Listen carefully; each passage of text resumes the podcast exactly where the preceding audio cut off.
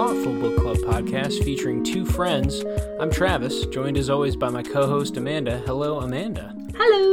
We are here today with a book recommendation episode, a fresh one. They're always fresh when we post them, to be fair, but this one's super fresh. We are here to recommend a book to you, the listener, today. If you've never encountered our podcast before, welcome. You have found the perfect episode to start with because you don't have to have read this book to listen to this episode. We are going to try and persuade you today to read a book with us. If you, as I mentioned, are unfamiliar with our project, we are the Lightly Literary Podcast. You can find social media accounts for us at Instagram and Facebook at the Lightly Literary Podcast, all one word. We update there about the books we've been reading, kind of the pace and cadence. You can keep up with what we're reading there and find book recommendations and everything. Reminders, helpful stuff, information, and whatnot. And you know, like and review us on wherever you found this episode. You surely found it somewhere online, a podcast portal of some variety, some location. So if you find it in your heart to do so, we'd love a recommendation and, uh, you know, a review or something. That always helps. As I mentioned, we are here today to recommend a piece of literature to you in the hopes that you'll read it with us for the next two weeks. We always do two weeks to analyze the book. We, we split the book in half metaphorically, and then we cover part one and then part two, on always on Fridays. The book we're here to talk about, I've been dancing around, but let's get to it, Amanda. This book you chose is called Wilde in America, and that's Wilde with an E, as in the, the author Oscar Wilde by David M. Friedman. This is a nonfiction book. Amanda, I believe the prompt I gave you for picking this, because we always do prompt and pick alternatingly, so I gave her a prompt and she picked. The prompt, I believe, was just pick nonfiction, because you had not yet, at least not entirely so, right? Yeah, yeah, that is exactly what the prompt was. Any nonfiction. right. Just get some nonfiction in there. We'd been fiction heavy, which, you know, I think is by design anyway. That's our preference. But now we're, after this, we're on a bit of a nonfiction spree. So we're, we're yeah. in nonfiction land. At any rate, can you tell us why you chose it? Um, I chose it because it was something that you and I had talked about. Um, you had bought the book before, yes. thinking that it would be a good book for. Um, a book club for us, and um, and you were talking about it, and, and I enjoy Oscar Wilde as an author, so I was quite interested in in the idea of like Wilde as a celebrity. So right. I decided to go with the book. Yes, I was lured in by the title because I thought it would include lots of his writings about America, which I'd seen clips of before. And it kind of does, but kind of doesn't. It's a different project than I anticipated. But perhaps in a surprisingly great way. Listener, you'll have to listen to this episode to find out if we liked it. At any rate, I'm going to read briefly from the cover just because we like to give a sense, especially we know you listeners have probably never read this and are checking in to see if you'd like it. So I'm going to briefly read from the cover just the description of it. Uh, as Friedman shows, Wilde was no mere clown, he was a strategist. From his antics in London to his manipulation of the media, he designed every move to increase his renown. There had been famous people before him, but Wilde was the first to become famous for being famous. Wilde in America is an enchanting tale of travel and transformation, comedy and capitalism, an unforgettable story that teaches us about our present as well as our past, which as these cover descriptions tend to go, is pretty lofty, but I don't know. A good amount of it deserved, I think. Let's get mm-hmm. into the book recommendation, Amanda. We always start the book recommendations with a reading simile where we compare reading this book to something. Go ahead and throw out your simile, Amanda. What was reading this book like? Sure. I said uh, reading this is like a piece of textile design, like a quilt or a tapestry or something, that has taken such a long time to complete that as the artist has aged, the design is not as tightly executed. There may be some repeating patterns and some completely different images that seem not as closely linked to the original theme. But when you take a step back, it's still uh, a very pleasant experience overall. Oh, okay. So something that they've been working on for a long time in your mind. Mm-hmm. Got it. It's yeah, something that's been this so long in completing that there are some pieces where it doesn't seem to quite fit because they get distracted or they're trying something new or mm-hmm. right but it does all kind of like tie together in the a end. pleasant whole dare i ask yeah. uh, you to read into your own simile or explain it is it as literal as you made it sound it's it's yeah pretty literal okay fair enough. I'll I'll throw mine out there then. I said that reading this book is like taking a day trip to an amusement park. Uh, especially, I was thinking in this analogy, a, w- a water park to me reads this way. Now, to be clear, I hate all amusement parks because I'm scared of heights. So to me, the whole thing is sunk cost. Like I don't, I'm never gonna get my money's worth out of that experience. Though you know, I'll tag along. I can eat funnel cake, you know, but at a at a professional rate. But anyway, so this is I'm imagining this for another human.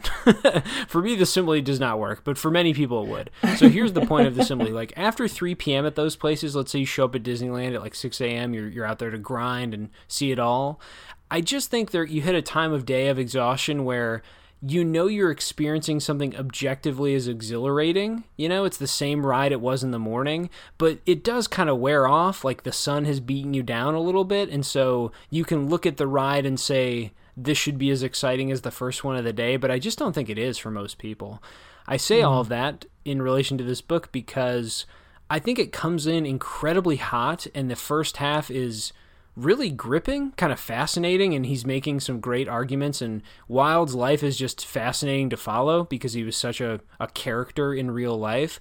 I think maybe the final two chapters, not the epilogue, flag a bit for me. It, it maybe did go on a touch long, but it does make a quite a potent first impression, I think, especially for the sheer history, his, historiography, I don't the history work, the scholarship being done. Mm-hmm. So that's my analogy yeah. or simile.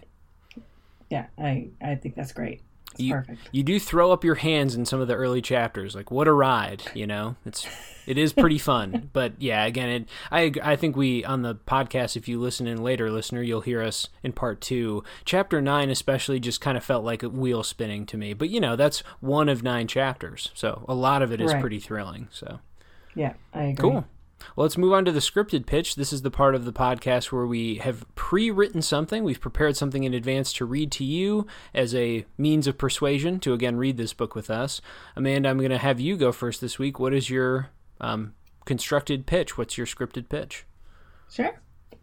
Uh, many of us have encountered Oscar Wilde in some form or other, whether it's to read one of his plays, probably The Importance of Being Earnest, or to discuss the concepts of satire or epigram.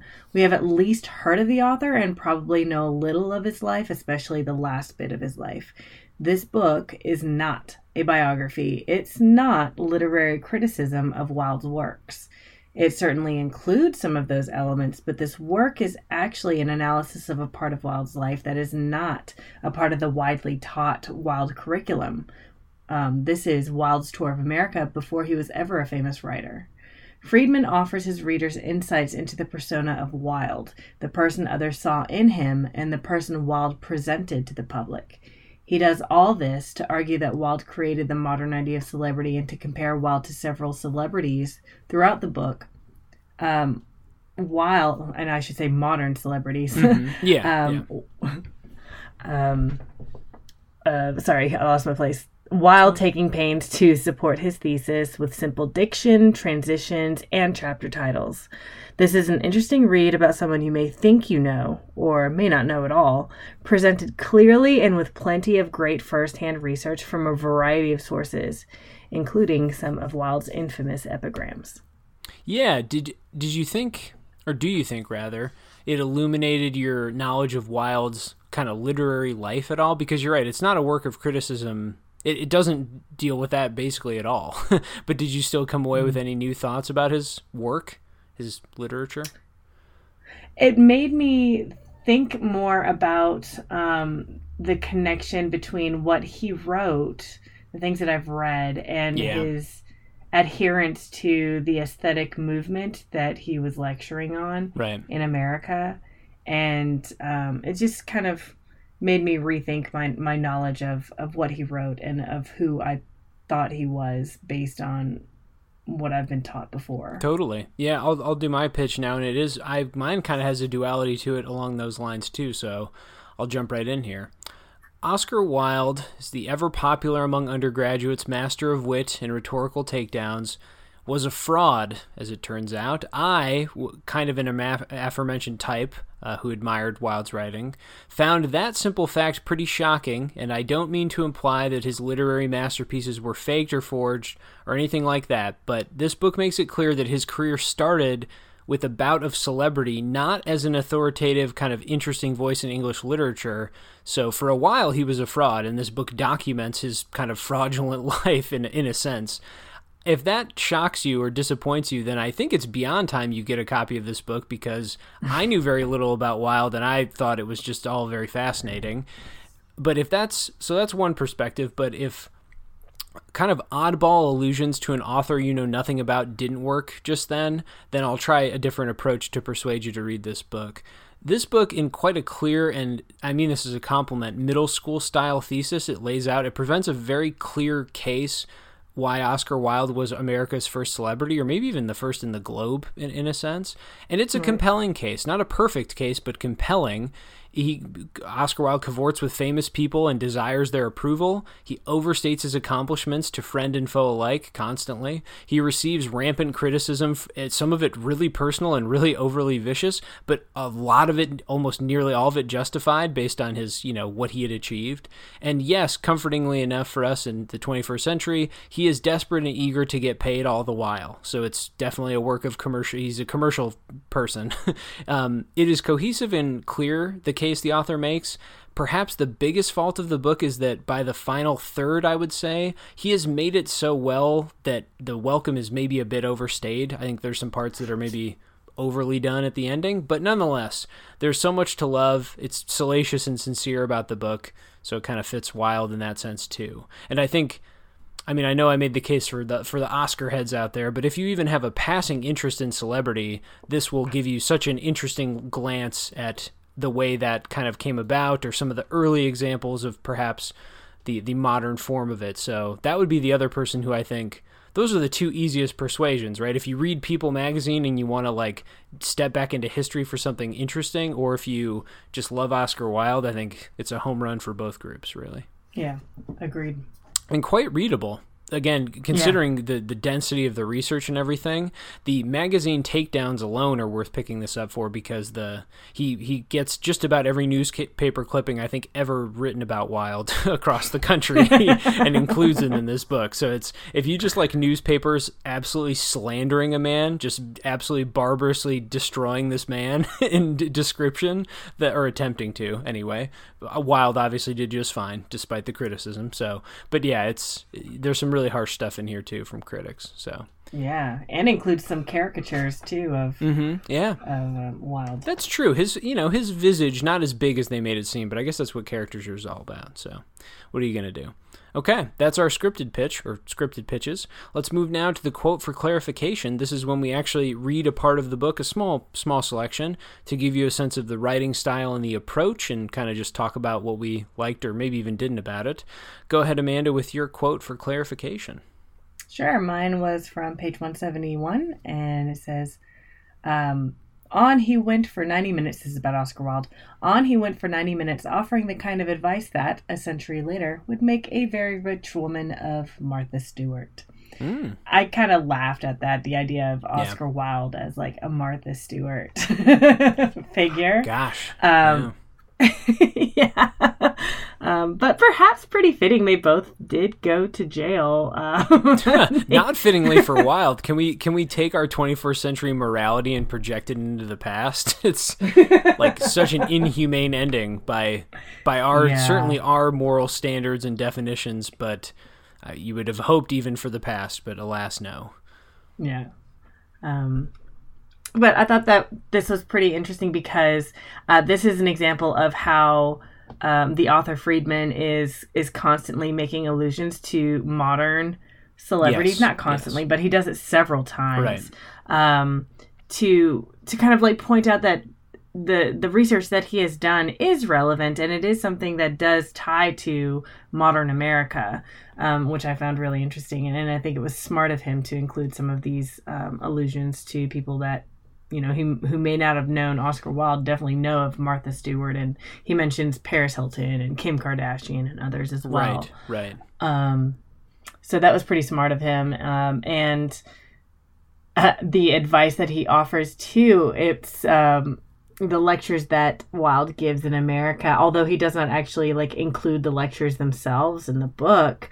Um, he does sometimes give us excerpts of of the lectures, and it's all about beautification. And in this case, um, it was the beautification of the home, which made right. me think of obviously with Martha Stewart, like her whole magazine, and I just imagined Oscar Wilde on a magazine cover, like holding up this new lamp or something. yeah, I don't think the book is replete with modern references, but it is just enough to make to remind you of the project at work that he is trying mm-hmm. to make that claim and connections across time for sure. Right. I don't think it it's probably not as dense with that as maybe I joked earlier about somebody picking up like the People magazine at the checkout aisle. It's probably not as dense with those things as that person would hope, but it has definitely enough to engage for sure. Yeah. At least if you're willing to meet the book as the book is an academic project, but still so readable. And those references are mm-hmm. there. I pulled a quote from 91. I, I will admit here, I really had a hard time not picking a quote that was just a newspaper takedown of Wilde because some of them really popped to me. I don't. You can tell that the kind of slander and was it liable? What's the what's the term for defaming someone? I forget. Anyway, you can tell that those laws in America are, are just not as strict as like Britain because some of these are just like lies, and it would be you'd, I don't know. Anyway, it's very tabloid like I guess. But on page ninety one, I chose a different quote instead from the from the author. He says, "This is about his uh, photography sessions." For Wilde, it was a matter of control, or more accurately, regaining control, of something extremely important to him his image. As a great talker, he never undervalued the importance of being heard, but he knew it was equally important to be seen. As a student at Oxford, he had fashioned his image almost exclusively through visual statement eccentric, aesthetic clothing, unusual hair length, an intentionally languid posture, which is commented on a lot, and near constant posturing, all of it conceived to show his classmates that he was someone called to great greatness. For a while, or at least uniqueness, that's my commentary. For a while, he had to be content with merely looking the part, but when he won the Newdigate Prize for Poetry, Wilde's belief in his own readily visible genius was confirmed, where to him it mattered most in public. So, a lot of things about that quote I think are representative. It is both a clear uh, argument with plenty of evidence to back it up, like nice and smoothly integrated. It gives you a sense of Wilde's personage and, you know, just his life, his personality. So it's, you know, it's got the good research, but it also states a pretty clear argument at the end. And so you're not like lost in a hundred thousand references and trying to understand some really high level, nuanced, complex thing. It's all just very readable. The case is laid out clearly. And, I, you know, in that, I think there's a lot of just fun anecdotes you get about somebody who is really trying to put on a presentation of themselves. And it's kind of, you can make, in that paragraph, for example, you can make the connections across time for yourself and just think of the connections or comparisons to modern celebrities and fashion, things like that, and, you know, public mm-hmm. appearances. So I just thought that was a good snapshot of style. Just nice and clean. Again, clear argumentation. It wasn't the most fun quote that I really wanted to pull, but I thought it, you know, it had the best maybe feeling about it. Yeah, it, it clean and and very to the point um, with his diction and his um, word usage. He's not trying to. He's writing some something academic, but not trying to make it sound academic. For sure, and he yeah. does not, crucially, does not try to one up Wilde in terms of wit and playfulness, which. Yeah I, you know, in terms of literary history, might be impossible. Who knows? I don't know if anyone's ever quite done it like Wilde did. So you know, that's a fool's errand. But he, I think he does have his fun though. Like he gets some quips in. And, you know, he has his moments. The author has David Friedman has kind of little turns and little commentary bits in there and stuff too. And so yeah, and I think the analysis just feels very smooth. There, there are some conclusions that perhaps, uh, carefully enough, but I, I think even if you're an active reader, I don't think that his cases are pretty clearly and cleanly made. So there's nothing egregiously, there's no egregious arguments made. At least we didn't find. So yeah, yeah. all pretty crisp in terms of thought. Let's move now to the final section, the final segment of the recommendation, the literary knapsack. This is where we give you one piece of reading advice or, you know, literary advice, some kind of thing to look out for in the book to be aware of when you're reading it to prepare you for your journey. Amanda, could you go ahead with your choice for the literary knapsack? Sure. Um, so mine usually is it, it is um, applied to fiction, but I yeah. thought that it could also almost apply in this case. So um, I chose the word, yeah, I chose the word anti-hero which is a main character in a story who lacks conventional heroic qualities and attributes such as idealism, courage, and morality. Although antiheroes may sometimes perform actions that are morally correct, it is not always for the right reasons. Often acting, here's the, the big part, primarily out of self interest or in ways that defy conventional ethical codes. Definitely Oscar Wilde. Um, mm, yeah, yeah. But um, I, I chose this idea because the way that he is pre- that um, Friedman presents Oscar Wilde in this book is you would think going into this um, because he did so much research on Wilde that Friedman would be just gushing about the amazing genius of Wilde throughout, but actually he goes like kind of back and forth between praising and also kind of like pointing out some of his failings as well. So he he takes yeah, a more yeah. Um, broad view of Wilde as a person, making him seem more actually human in a lot of ways um, than just right. this literary god in a lot of ways. Um, right. I actually pulled um, a quote of him kind of poking fun at Oscar Wilde. This is from page 176. Um, this is when Wilde is on tour and he is um on a boat and he smells the sewage and he's just like so grossed out by it. So, uh, so overtaxed mm-hmm. were Wilde's delicate sensibilities by this olfactory intrusion that the master of provocation was provoked to bolt from the deck. So, um, here we can tell he's poking fun because there's a, a change in diction throughout the entire book, as you had mentioned. It's like written in a way that's very approachable. It's not like he's trying to use big words or anything like that. But this, the way that he wrote this sentence, is more like Wilde's way of speaking, which you can see mm-hmm. in some mm-hmm. of the interviews he includes. Um, so he's making fun of Wilde in this way, and just kind of, I thought that he he the way that he characterizes this person is, um, is more realistic and therefore I thought more like an anti-hero in a lot of ways. Yeah, I think given Wilde's literary reputation which at this point in history these things can always change, but is pretty much unapproachable. It's it's really firm, you know. That his genius is pretty well held up. So yeah, that's how I approached it too. I had never really known anything about his life, just had encountered some of his works, and you know thought they were pretty great. So it does come as quite a shock to see him portrayed in such a vulnerable kind of human way. And I think you said it perfectly. The author goes back and forth. I think I, in the end, I maybe read it as more critical than complimentary, but I think a case could be made honestly in either direction. It's mm-hmm. yeah, it really does bounce back and forth. So for my literary knapsack pick, I've chosen primary sources. I went over to the history section of the library for this one. The main reason I want to mention primary sources, which are, in case you forgot from middle school and high school history classes, these are just original source documents that are from the time period in question, or they come directly from it, or people directly involved with the event. In this case, the event would be Oscar Wilde's life and time in America the only reason I bring this up is because one, there's so many, a lot of quotes, a lot of documentation from primary sources, especially newspapers, as I joked about earlier.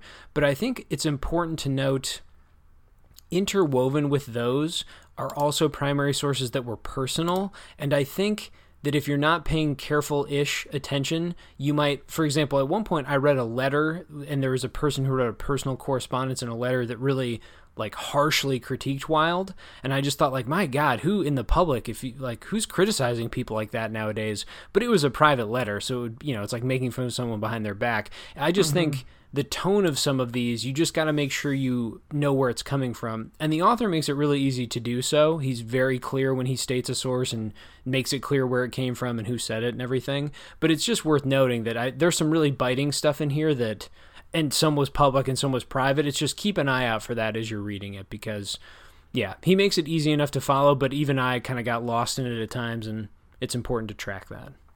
Yeah. Yeah, a lot of primary source documentation in this one for sure. Any that you remember loving the most? Oh man, I just I really enjoyed um, the bit of of Wilde's take his uh his take on the lectures, the success of his lectures and stuff, and then and then Friedman being yeah. like, "Eh, that's an exaggeration." that's true. Seemingly no claim about his financial success or the popularity of his tour was real.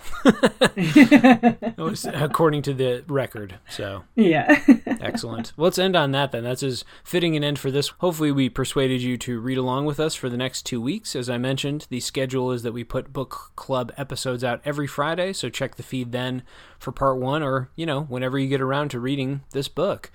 We do have books upcoming that we've chosen as well. We're not going to dwell on them on this episode for too long, but I do want to mention them. So if this one didn't appeal to you and we didn't persuade you to read with us, we can at least have these on the record um, and you can look into them. The next three books that we've chosen in order are Tracks by Louise Erdrich. Churchill and Orwell, The Fight for Freedom by Thomas E. Ricks, and Born a Crime by Trevor Noah. So, kind of tracks as a novel, but our um, nonfiction hot streak continues here, Amanda. Yeah. On the pod. Got to get back to fiction soon. I think we have some other selections that will get us there over time here on the pod.